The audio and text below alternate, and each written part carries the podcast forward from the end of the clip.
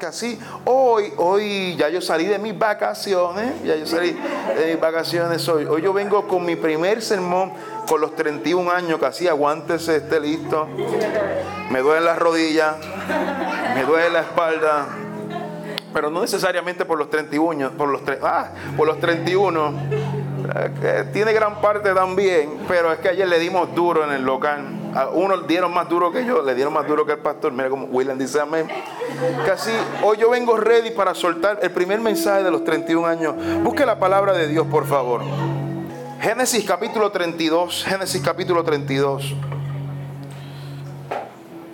Ah, y busque el versículo 24. Se puede quedar sentado. Génesis capítulo 32, versículo 24. Y voy a leer hasta el versículo 31. Cuando lo tengan me regala un fuerte amén. ¿Usted está listo para escuchar palabra de Dios? Amén. Ah, amén, amén. Así se quedó Jacob solo y luchó con él un varón hasta que rayaba el alba. Y cuando el varón vio que no podía con él, tocó en el sitio del encaje de su muslo. ¿Y qué dice? Se desconyuntó el muslo de Jacob mientras con él luchaba. Y dijo, déjame porque raya el alba. Y Jacob le respondió, no te dejaré si no me bendices. Y el varón le dijo, ¿cuál es tu nombre? Y él respondió, Jacob. Y el varón le dijo, no se dirá más tu nombre Jacob, sino Israel. Esto es el que lucha con Dios oh Dios lucha, porque has luchado con Dios y con los hombres y has vencido. Versículo 29 dice, entonces Jacob le preguntó y dijo, declárame ahora tu nombre. Y el varón respondió, ¿por qué me preguntas por mi nombre? Y lo bendijo allí y llamó Jacob el nombre de aquel lugar, Penier. Esto es el rostro de Dios, porque dijo, vi a Dios cara a cara y fue librada mi alma. Y cuando había pasado Penier, le salió el sol y cojeaba de su cadera.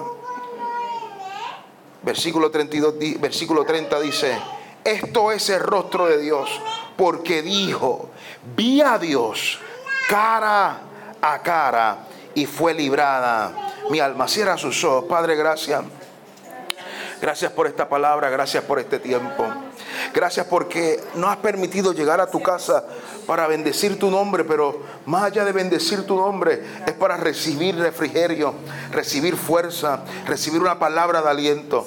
Declaro Dios que esta palabra se introduce en los lugares más retónditos, en los lugares más escondidos, en las cosas que todavía no han podido sanar. Te pido Dios que esta palabra traiga ese bálsamo de tu espíritu, que levante al que está caído, restaure a todo lo que está roto, enderece todo lo que está torcido en el nombre de Jesús. Amén, amén, amén.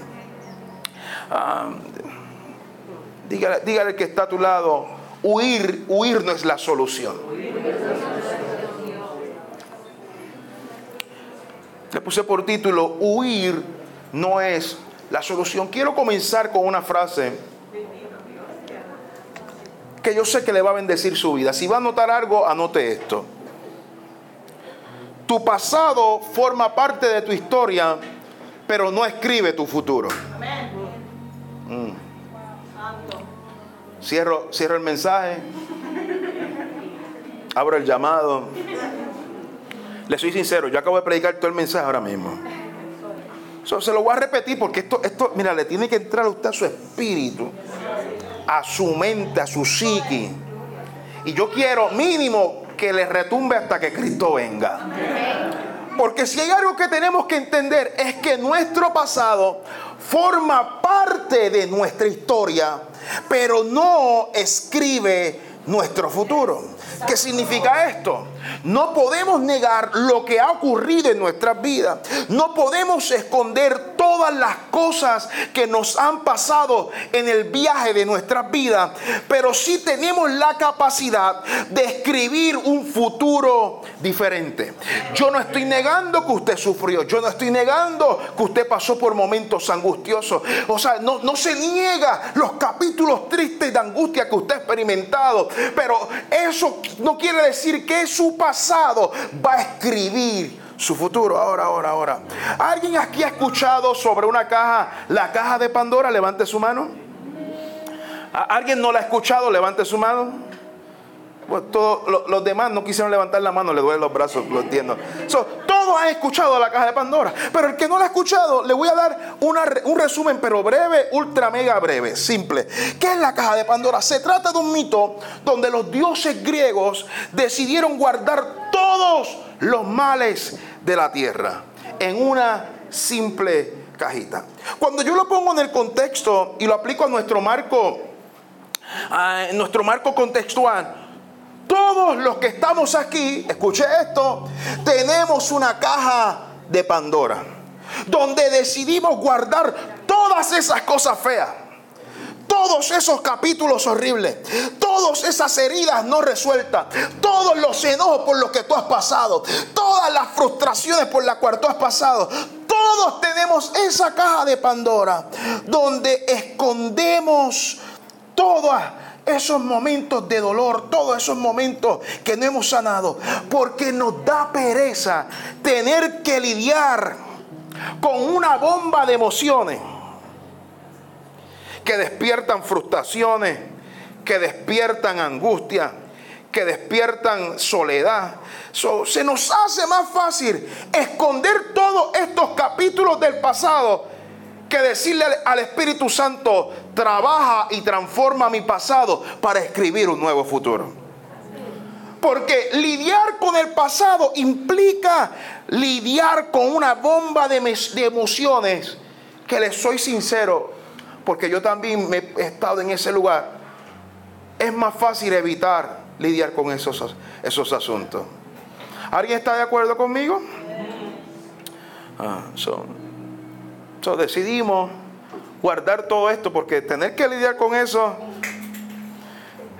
es reprocharnos, es dejar de dormir, es no parar de llorar, es quedarnos en el suelo, es renegar de lo que Dios quiere hacer con nosotros, es culpar a los demás de lo que ocurrió en mi vida.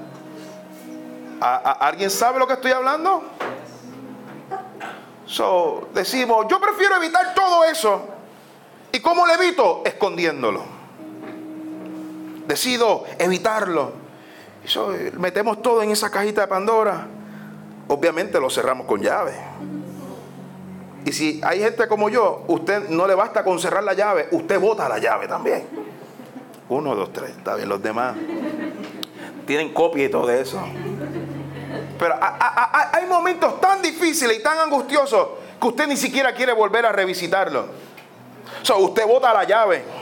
Usted no quiere seguir lidiando con eso. Pretendiendo que como arte de magia, botando la llave, dejando que no toque tu mente haciendo otras cosas porque tienes que entretenerte. Porque siempre estas cosas encuentran la manera. Hay un algo. Hay un alguien. Hay una cosa que te despierta esas emociones que tú no quieres revisitar de nuevo. ¿A alguien le ha pasado que usted, usted dice, yo estoy tranquilo y oliste algo y te dio con eso? Nurka, tú sabes lo que estoy hablando. ¿Viste a alguien que usted decía, ese está en Japón, yo no lo vuelvo a ver y lo viste allí en el pulguero? Hay una cosa que solamente lo vendía uno, dos y tres y Pepe Ganga y ahora lo está vendiendo Wish. Sí, porque son cosas que, eh, como el término psicológico, trigger, eh, eh, es algo que despierta. Cosas que usted pensaba que ya usted la había solucionado. Cosas que usted pensaba que ya usted había resuelto. La realidad es que usted no lo había resolvido, usted lo dejó durmiendo, usted lo escondió, usted lo tiró allí en el cuartito que esconde todo cuando las visitas llegan. Vamos.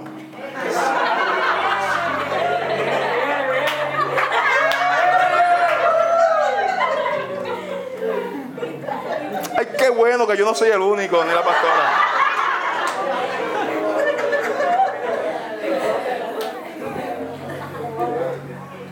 Eh, eh, eso, eso fue lo que ocurrió con Jacob. Deme, un momento, que esta ahí se me quiere apagar. Deme, un momento.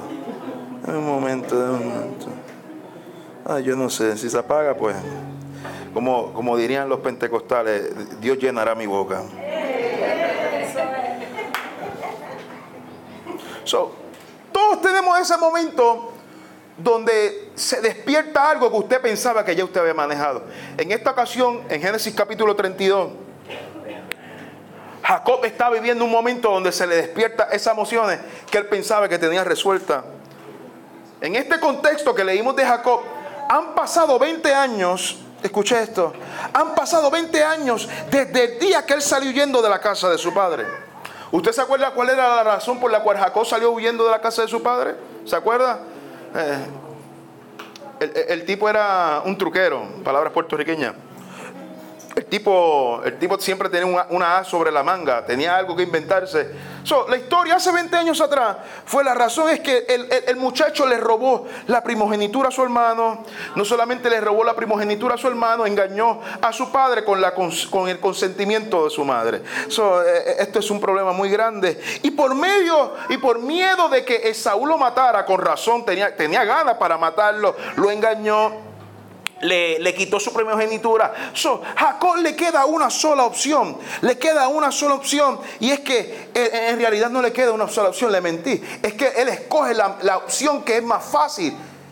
En vez de enfrentar el problema, decide huir para no tener que enfrentarlo. Igualito a muchos de nosotros. ¿Por qué? Porque a veces se nos hace más fácil huir. Porque huir siempre es la decisión más fácil. Pero escuche esto, no es la más productiva.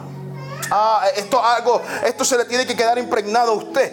Huir siempre parece que es la decisión más fácil, pero no va a ser la más productiva en tu vida. Usted quiere crecer, deje de huir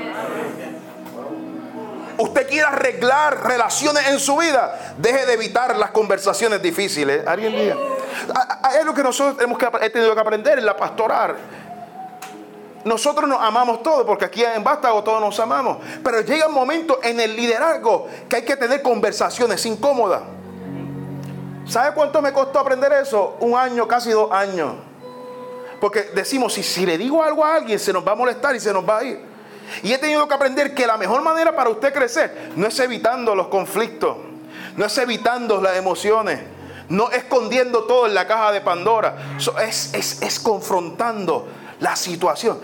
Pero a veces nos da ese espíritu de Jacob, no los culpo, a todos nos da, a todos nos da, que decimos la mejor opción es huir. ahora, 20 años más tarde, Jacob solamente escucha Fíjese bien, Jacob no vio ni siquiera a su hermano. Le trajeron un bochinche, mira Jacob, tu hermano está más adelante que tú, kilómetros más antes que tú vayas, allá está tu hermano. Y dice que con solamente escuchar, ahí, está el famoso trigger, ahí está el famoso, se despertó una emoción que él pensó que ya había sanado. Versículo 7 dice, el versículo 7 describe cuál es el episodio emocional en el que se encontraba Jacob. El texto dice, entonces Jacob tuvo gran temor y se angustió. No lo vio, lo escuchó. Porque yo le digo que a, veces lo que despierta en usted no necesariamente es algo, es, es, una persona, es un algo, es una cosa. Despertó en él el temor y la angustia que sintió hace 20 años atrás. Pero yo no vengo a condenarle a usted porque Usted tuvo un capítulo en su vida donde se siente que tiene temor y tiene angustia. Todos somos humanos. ¿Cuántos dicen amén? Dile que está a tu lado, no te voy a juzgar, díselo. Dile, dile que está a tu lado, no me juzgue a mí tampoco, díselo.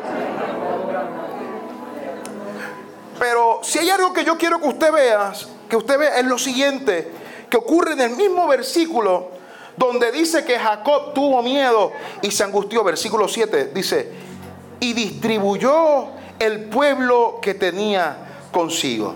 Pastor, ¿qué si usted puede hacer de eso? Simple. Jacob primero, en el mismo versículo, Jacob primero sintió. ¿Qué sintió? Dolor. Y cuando sintió dolor, ejecutó una decisión. Ahora yo quiero que usted tenga cuidado con algo, porque las decisiones que usted toma está influenciada por cómo usted se siente. Las decisiones que usted toma está influenciada por cómo usted se siente. Lo que quiero enseñarle es que usted debe tener cuidado con las decisiones que usted tome en los momentos que tiene dolor, en los momentos que se siente enojado, En el momento que usted se sienta angustiado, en el momento que usted se sienta frustrado, en el momento que usted le dé esa perreta que no es santa, eh, Tenga cuidado en los momentos que esté experimentando estos episodios de dolor, porque nuestras heridas, las heridas que no han sanado, influyen en la dirección de tu destino. Es por eso que cuando Pedro eh, se angustió y Pedro sintió que el maestro se le había, se había muerto, el maestro lo había abandonado, ¿qué hizo Pedro cuando sintió ese episodio de angustia y de dolor? ¿Qué dice? Recogió de nuevo las redes y se fue a pescar. ¿Por qué? Porque él se estaba dejando dirigir no por su convicción, sino por lo que sentía. Por eso, si hay algo que yo quiero que usted tenga cuidado, no es que no sienta temor, no es que no sienta miedo, no es que usted diga, ah, yo soy un ser espiritual, que no soy de carne, que no siente, no. Yo quiero que usted sienta, pero que tenga el razonamiento, escuche bien, déjame usar una mejor palabra, espiritual, que tenga el discernimiento para que sus heridas no influyan en su destino. Jacob, Jacob, Jacob está tomando una decisión en base a lo que está sintiendo. Al hombre que Dios le dice, ya no vas a ser pescadores, pescador de pececitos, vas a ser pescadores de hombres. Se le olvidó la palabra que Dios le entregó. ¿Por qué? Porque tenía miedo. ¿Por qué? Porque tenía dolor. Los momentos más vulnerables de su vida no es cuando el diablo le está atacando. Mm es en los momentos que usted tiene una herida.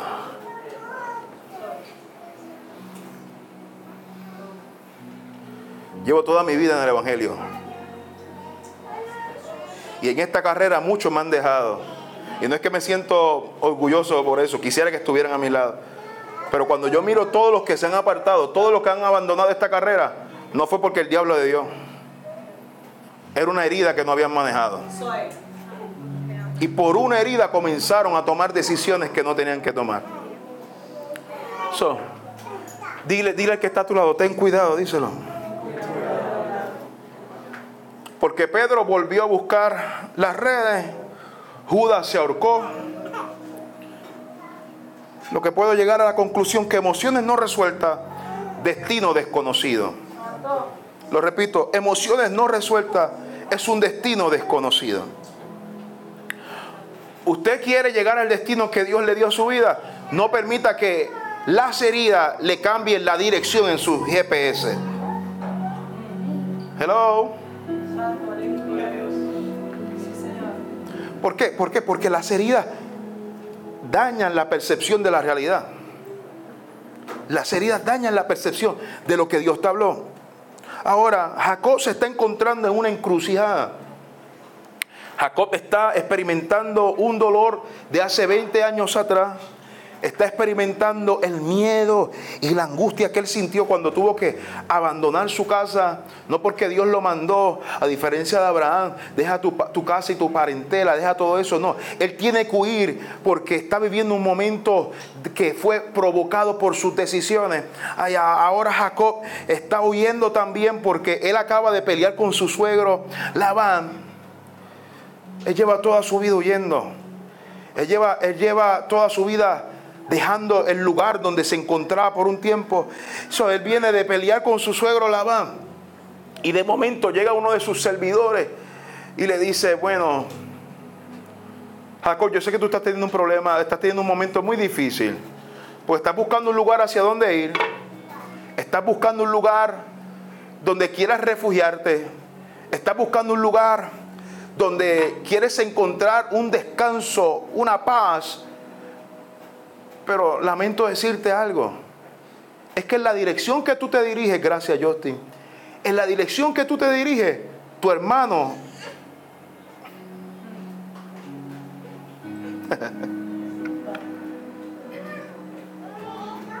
¿Usted se ha sentido en algún momento dado en su vida que usted no tiene hacia dónde ir? Jesús es el camino, como decía Paloma. Pero usted no se ha encontrado en una encrucijada que usted dice, si voy, si voy, si regreso para atrás, yo no quiero verle la cara a mi suegro. Oscar, te amo. Pero si lo sigo más adelante, está el hombre que me quería matar hace 20 años atrás.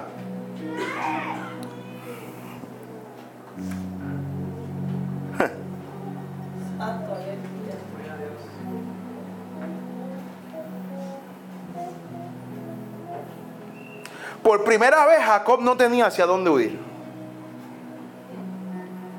La primera vez la mamá le dice, vete para la casa de tu tío. La segunda, él dice, pues me voy huyendo. Pero esta segunda no le salió como él esperaba. Es esta segunda, Dios lo metió en una encrucijada. Quiero decirle algo a usted. A veces Dios te tiene que meter en una encrucijada. A veces Dios no te va a dar la opción para que tú sigas huyendo. A veces Dios te tiene que traer a una iglesia acá en Miraflores para decirte deja de huir. A veces Dios te tiene que introducir a, momentos y episodios de dolor para que dejes huir toda la vida y toda la niñez de Jacob. Lo único que él aprendió fue a huir por causa de sus mentiras. Jacob está todo el, todo el tiempo huyendo porque fue lo único que aprendió. La razón por la cual él siempre estaba huyendo era producto de su concupiscencia. Es que el hombre era un mentiroso, diga conmigo, era un mentiroso. Le encantaba mentir. Y como le encantaba mentir, pero no le gustaba afrontar los problemas, siempre usaba la salida más fácil, que era cuál? Huir. Ahora, existe una raíz para el comportamiento que tenía Jacob. Existe una raíz por la cual Jacob siempre mentía. Eh, y esto es algo que me, quebrantó a mí porque cuando comienzo a hacer esta prédica me doy cuenta que yo no fui justo con Jacob. Porque siempre criticamos a los frutos, pero nunca miramos la raíz, la semilla. Uh. siempre yo he dicho, Jacob es un mentiroso, pero cuando voy a la raíz del problema, Jacob es el resultado de lo que sus padres y sus abuelos sembraron. Hay, alguien que sepa el por qué. La razón por la cual Jacob se comportaba con este, con este sentimiento de mentir es que cuando usted busca la raíz del problema, su padre mintió y su abuelo también. Alguien día conmigo, el bochinche está bueno. Jacob es el resultado que sus padres y sus abuelos sembraron. Y si hay algo que usted tiene que tener en cuenta, es que eh, eh, eh, el hogar que se crió Jacob era un hogar cristiano. Era un hogar que Dios les hablaba. Era un hogar que Dios los visitaba. Era un hogar que Dios les habló y les entregó una palabra que era una palabra de multiplicación tu descendencia va a ser tan, tan, tan, tan, tan, tan, tan, tan, tan grande que ni siquiera contando la arena en el mar ni contando las estrellas vas a entender lo que yo voy a hacer contigo. So, técnicamente, Jacob es el resultado de un hogar cristiano que no había sanado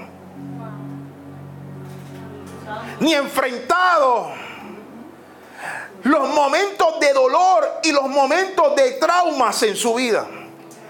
El, peligro de no, no, confrontar y lidiar con los traumas de tu vida es que usted puede ser cristiano, usted puede venir a la iglesia todos los domingos y todavía van a haber cosas que van a seguir germinando en su interior y tomando el control de su destino. Por eso dile que está a tu lado, deja de huir, díselo, deja de huir. Es posible ser un hogar cristiano y querernos matar entre nosotros mismos. Yo quisiera decirle que no, pero la respuesta es sí. Yo quisiera decirle que todos los que son cristianos, sus familias son perfectas y que nunca le da el deseo de matarse entre ellos mismos.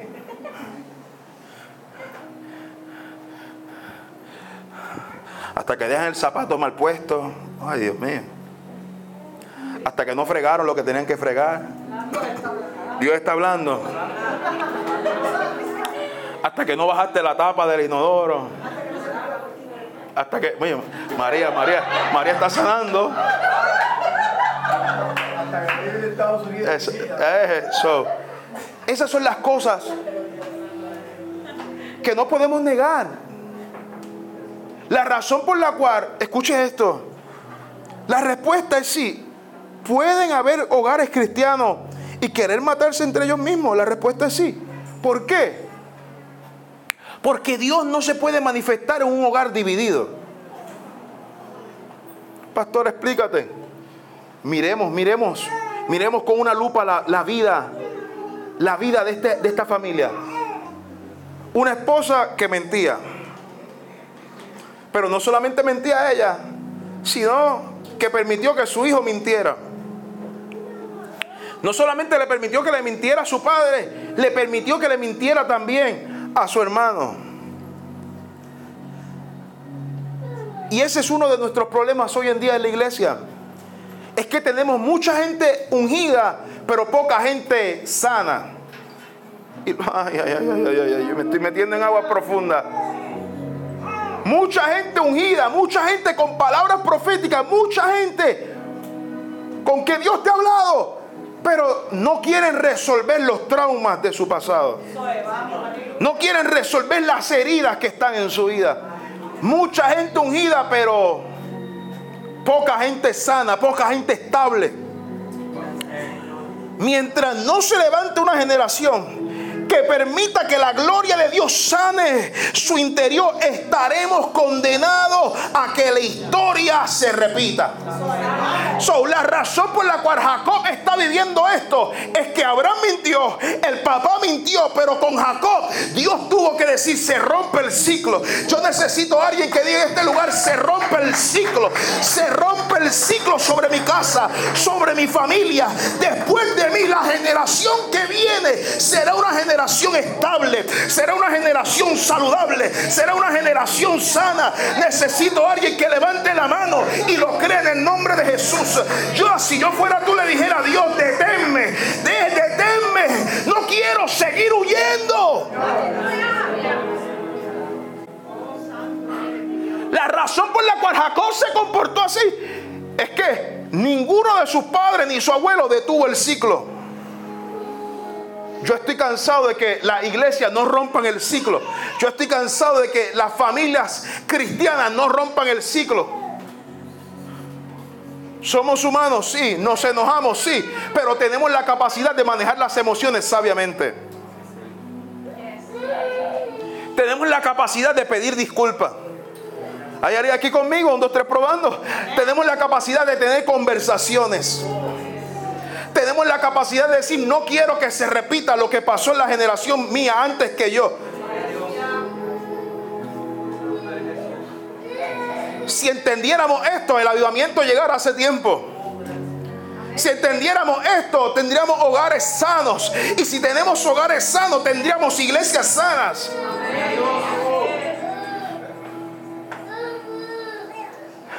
La estabilidad de la iglesia no comienza los domingos. La estabilidad de la iglesia comienza en sus hogares.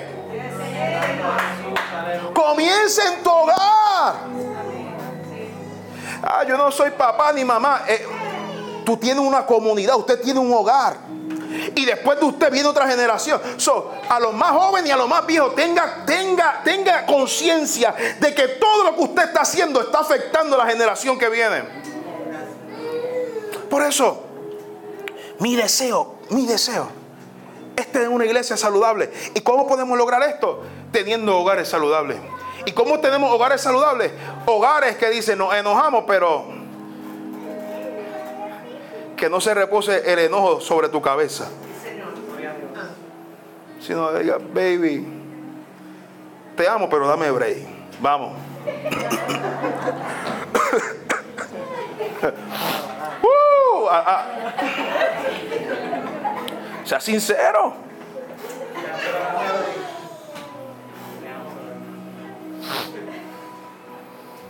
Te amo, pero te toca fregar. Vamos.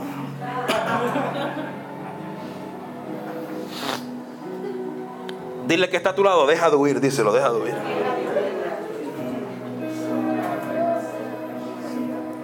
Versículo 24. Dice que Jacob luchó con un ángel hasta que rayaba el alba. Dice que cuando el ángel vio que Jacob no quería soltarlo, no le quedó de otra que el ángel desconyuntar el muslo. Al nivel que después de finalizar la pelea, dice que cuando se acabó la pelea, Jacob salió cojeando. Salió cojeando. Ahora, ahora yo me pregunto, ¿por qué? De todo lo que el ángel le pudo tocar o de o desconyuntar, decidió desconyuntarle el muslo. Él le pudo poner un tapaboca. Porque el problema, uno de los problemas de Jacob era, era su corazón. Porque de la abundancia del corazón abra la boca. lo que salía de su boca, que era mentira, era lo que había en su corazón. él pudo taparle la boca, cambiarle el corazón cambiarle la mente. Pero decidió desconyuntar el murlo. Yo soy de los que creo que Dios no hace nada por casualidad, todo lo hace con intención. La razón por la cual el ángel le dislocó el muslo era porque el ángel sabía que siempre, ay, ay, ay, ay, él le podía cambiar el corazón, él le podía cambiar la boca, él le podía cambiar la mente. Pero el día que metiera la pata, el ángel sabía que siempre que él metía la pata, él salía huyendo. Oh, gloria. Él salía corriendo, él salía dejándolo todo. Por eso el ángel dijo, si yo, yo, si yo no le disloco el muslo, él siempre va a tener la capacidad de huir y nunca va a tener la capacidad de enfrentar los problemas. Es por eso que a veces Dios te tiene que dislocar el muslo a veces Dios te tiene que meter en una crisis que no te deje, no te deje espacio para tener que lidiar con tu realidad y permitir que el Espíritu Santo haga una circuncisión en tu corazón. Oh, yo no sé si aquí hay dos o tres cojos, pero Dios me ha dejado cojo de, cojo de vez en cuando en la vida para dejarme solamente una opción, que es irme a los pies de Él. Es reconocer que solamente con Él es donde voy a recibir la sanidad que yo necesito. So dile que está a tu lado, tienes una cara de cojo impresionante, dice.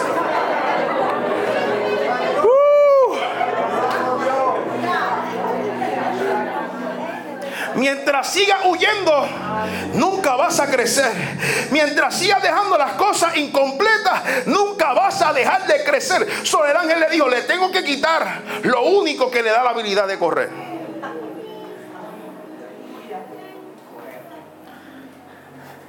Mira, eso fue directo al corazón. Dios me, mire, yo, yo recibí esta revelación y Dios me dio cuatro bofetas. Y porque Dios lo hace todo intencional. Él sabe que si te cambia la boca, tu mente en algún momento te va. Pero si te dejo cojo, no vas a tener la oportunidad de huir. Si usted me pregunta, ¿Cuándo fue el momento que Jacob comenzó a crecer y madurar? Fue el día que Dios lo dejó cojo. El día que Dios lo dejó cojo fue el día que él dejó de huir. Y el día que él dejó de huir fue el día que él comenzó a crecer. El día que él comenzó a crecer fue el día que Dios le cambió el nombre. Si, mm, si tú quieres que Dios te cambie el nombre, dile que está a tu lado, deja de huir, deja de huir. Eh, hoy usted tiene que salir con ese hashtag, deja de huir. Versículo 30. Luego de luchar con el ángel, dice que luego que él sale cojo, Jacob le pone por nombre aquel lugar Penier. ¿Qué significa Penier? El rostro de Dios. Porque dijo, vi a Dios cara a cara y fue librada mi alma. Si nos vamos bien teólogamente, teólogamente correcto, ver el rostro de Dios significa ver la gloria de Dios.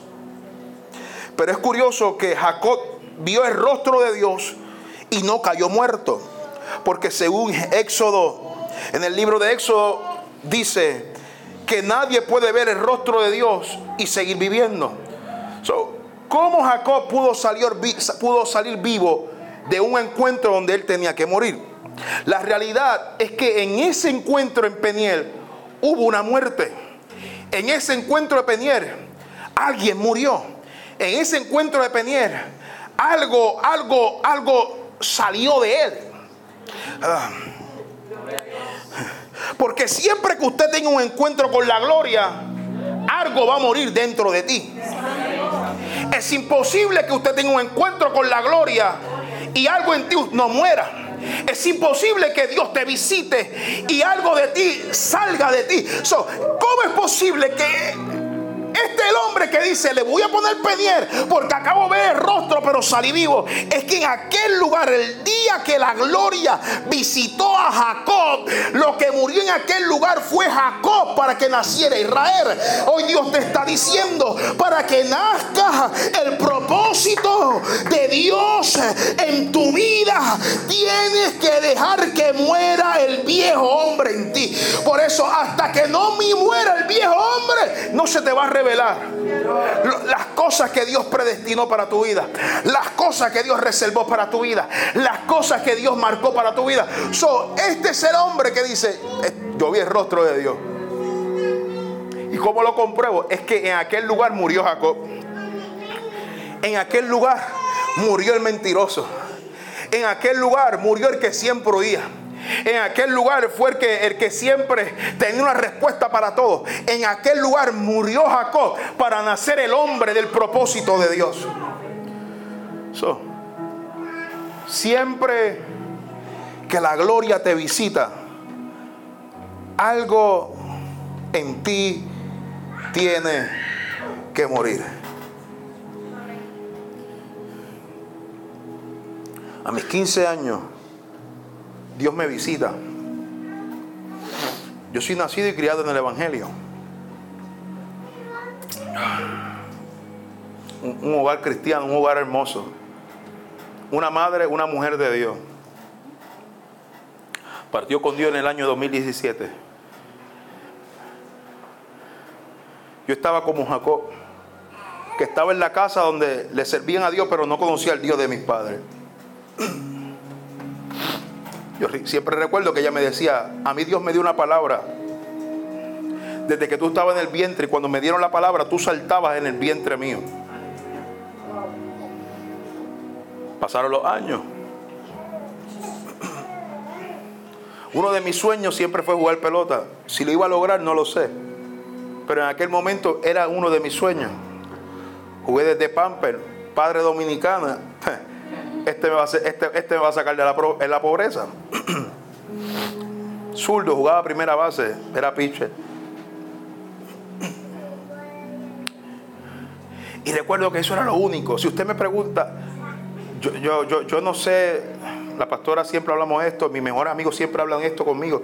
Josué, tú eres muy olvidadizo. Y yo le digo, yo no sé si es que yo tengo memoria corta o es que hay unas cosas en mi vida que Dios, Dios las sacó pero desde, que yo tengo memoria, yo no recuerdo tener otro propósito que sentir que iba a jugar pelota hasta que la gloria de Dios me visitó. Cumbres del Calvario, un campamento que hay aquí en Arecibo, metido. Allí la gente empieza a entrar y piensa que lo van a matar. La primera vez que voy a un campamento de jóvenes. Y recuerdo que Dios les ministraba a todos los jóvenes. Yo soy nacido y criado en la iglesia pero siempre, siempre veía la manifestación de Dios solamente con los adultos en mi, iglesia, pero nunca había visto cómo Dios trabajaba con los jóvenes. Eso en mi mente no, no, hacía switch, no podía entender cómo, cómo, si Dios también podía tocarnos a nosotros, a los jóvenes, a tan temprana edad. Hasta que de momento vi un predicador. Y la pregunta que me hace es, ¿tú hablas malo? Soy sincero, nunca en mi vocabulario como que nunca es, ¿sabe? Nunca ha sido. Pero luego de eso empieza a darme una palabra. Los primeros segundos estaba en la carne, yo no sé. Pero lo siguiente empieza a atravesar mi espíritu y mi alma. Desde ese día yo no volví a ser el mismo. Recuerdo que cuando regreso dos semanas después, estoy orando en la esquina de una iglesia que se llama el Buen Samaritano, más arriba aquí, Asamblea de Dios. Estaba pastoreando el pastor Efraín. Y había un hombre, hay dos hombres que yo siempre he respetado y admirado. No tenían grandes ministerios, pero eran hombres de oración y hombres de sabiduría. Ángel y Santana. Y recuerdo que yo siempre los veía orando en una esquinita en el altar. Pero como siempre, usted tiene que entender que usted tiene poder sobre la generación que viene. Yo actué lo que yo vi en ellos. Tenga cuidado lo que usted está haciendo. Porque la generación que viene va a ser lo que usted reflejó y les mostró y les modeló. Dios viene a tratar conmigo un campamento. Y ahora yo me arrodillo en aquel altar y en aquel altar el Espíritu Santo me llena y me inunda de tal nivel que empiezo a recibir las lenguas del Espíritu mientras el servicio se estaba acabando. Dentro de esa cultura en la iglesia Buen Samaritano recitaban el Salmo 121 alzaré mis ojos a los montes. Y mientras están recitando, el Espíritu Santo estaba invadiendo mi vida. Salí de aquel, de aquel, servicio y le dije a mi, a mi mamá, cómprame un gabán, cómprame un gabán. Y el gabán que me compré fue un donato. Un gabán crema con una corbata vino y una camisa blanca. Dios bendiga esos tiempos. Usted me, va a poder, me va, va a ver con gabán aquí pastoreando, pero creo que con corbata no. yo sentí un hambre y un propósito que nunca había sentido. A tal nivel que ahora yo entiendo cuando Jacob dice, vi a Dios cara a cara. Y ahí fue donde murió Jacob. Cuando yo le digo que usted, si usted tiene un encuentro con la gloria, algo en usted muere, en aquel día murió el sueño de jugar pelota y nació un sueño que era divino, un sueño que sobrepasaba mi entendimiento, un sueño que estaba en la eternidad de Dios, un sueño que en ese sueño estaba vástago ya metido en la, eternidad de Dios. en ese momento yo entendí que cuando la gloria te toca, algo muere. La gloria siempre deja marca. Jacob salió cojo. Moisés se quedó tartamudo.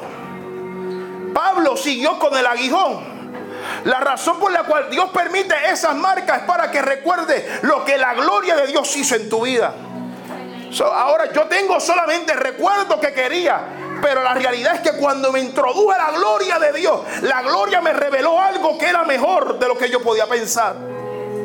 Yo le animo a usted que deje de huir y que permita que la gloria de Dios lo invada en esta tarde. Aseguro algo, algo va a morir. algo, aleluya, algo va a morir. Algo va a morir.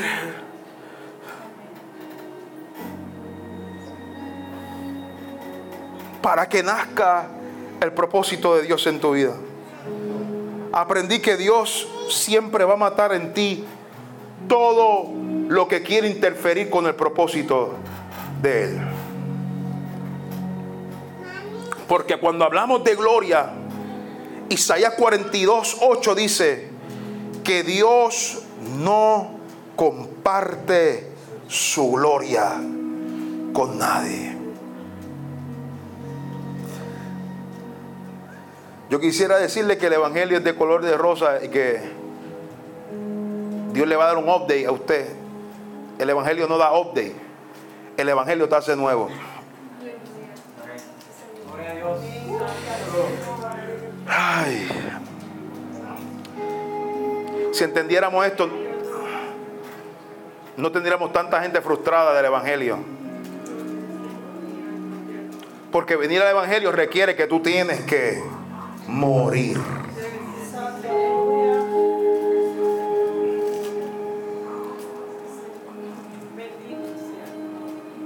usted no, Usted no puede pretender querer venir al Evangelio y querer que las cosas del viejo hombre sigan ahí jangueando con usted para arriba y para abajo. Algo tiene que morir. ¿Por qué? Porque Dios no comparte su gloria con nadie. Y lo voy a repetir, Dios no comparte su gloria con nadie. Otra cosa que hace la gloria en tu vida. Te deja marcas. A Jacob lo dejó coja, a Moisés no le quitó la tartamudea, a Pablo no le quitó su hijo. Pero hay una tercera cosa que hace la gloria. Es que la gloria sana tus heridas. Versículo 30 dice, y fue librada mi alma. Por primera vez lo que había en su interior, la caja de Pandora se abrió. ¿Por qué? Porque el alma es donde se sientan nuestras emociones. Dios le está diciendo, yo no solamente te cambio el nombre cuando mi gloria te visita, yo tengo que sanar tu interior también. Jacob nunca había experimentado un perdón en su vida. Jacob nunca había experimentado el amor de Dios. So, ¿Cómo Jacob iba a tener un encuentro con su hermano Esaú sin todavía ocurrir algo en su interior? Permítame decirle algo. Hay sanidades y hay capítulos que usted lo va a cerrar cuando usted se reconcilie primero con Dios. Y no me refiero de solamente de aceptar a Dios como su único salvador. Hablo de reconciliar su alma, sus sentimientos, sus emociones. Hay cosas que usted no va a poder arreglar con otro hasta que usted no arregle con Dios primero. Por eso Dios tiene que intervenir primero con Jacob antes de, que Jacob pueda recibir el perdón de su hermano. Y yo soy de los que creo y soy partícipe de que usted debe buscar ayuda de que usted tiene que, debe buscar alguien, un consejero, un psicólogo, un terapeuta, para que lo ayuden a manejar sus emociones. Porque a veces usted no, tiene ni la fuerza para pensar por usted mismo y hay gente que puede dirigirlo.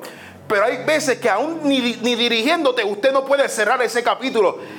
Cuando usted no puede hacerlo, aun cuando te estén dirigiendo, tienes que pedirle la fuerza a Dios. Dios, he buscado ya, sé cuáles son todos los pasos, pero ni aún haciéndolo siento que he sanado. Pide la fuerza a Dios. Pídele que te dé la fuerza, pídele que sane tu interior, pídele que restaure tu pasado.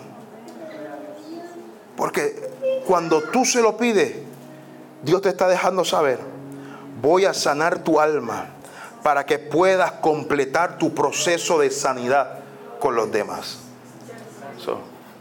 Jacob la gloria, la gloria no solamente te mata, sino que la gloria también te reconcilia conmigo. Cierro con esto. Si viniste hoy a Vástago, Dios no quiere que tú sigas huyendo. La intención de Dios es que Dios quiere que tú entres al destino que Dios preparó para tu vida, para tu familia, para tu estabilidad emocional, para tu propósito divino. Por eso hoy es el día donde Dios te está pidiendo, debes tener un encuentro con mi gloria y debes permitir que muera lo que tenga que morir para que sanes lo que Él tenga que sanar. yo quiero que ahí donde tú estás, cierre tus ojos, por favor. Hola, somos José y Keila y queremos agradecerte por ver y conectar con este mensaje. Quizás hoy tomaste la mejor decisión de tu vida de seguir a Jesús. ¿Qué te parece si hacemos una pequeña oración? Gracias Señor porque moriste por mí. Gracias porque me amaste a mí primero. Escribe mi nombre en el libro de la vida y que me perdones de mis pecados. Amén. Queremos mantenernos en contacto contigo. Escríbelo en nuestras redes sociales o a través de bastagochurch.com.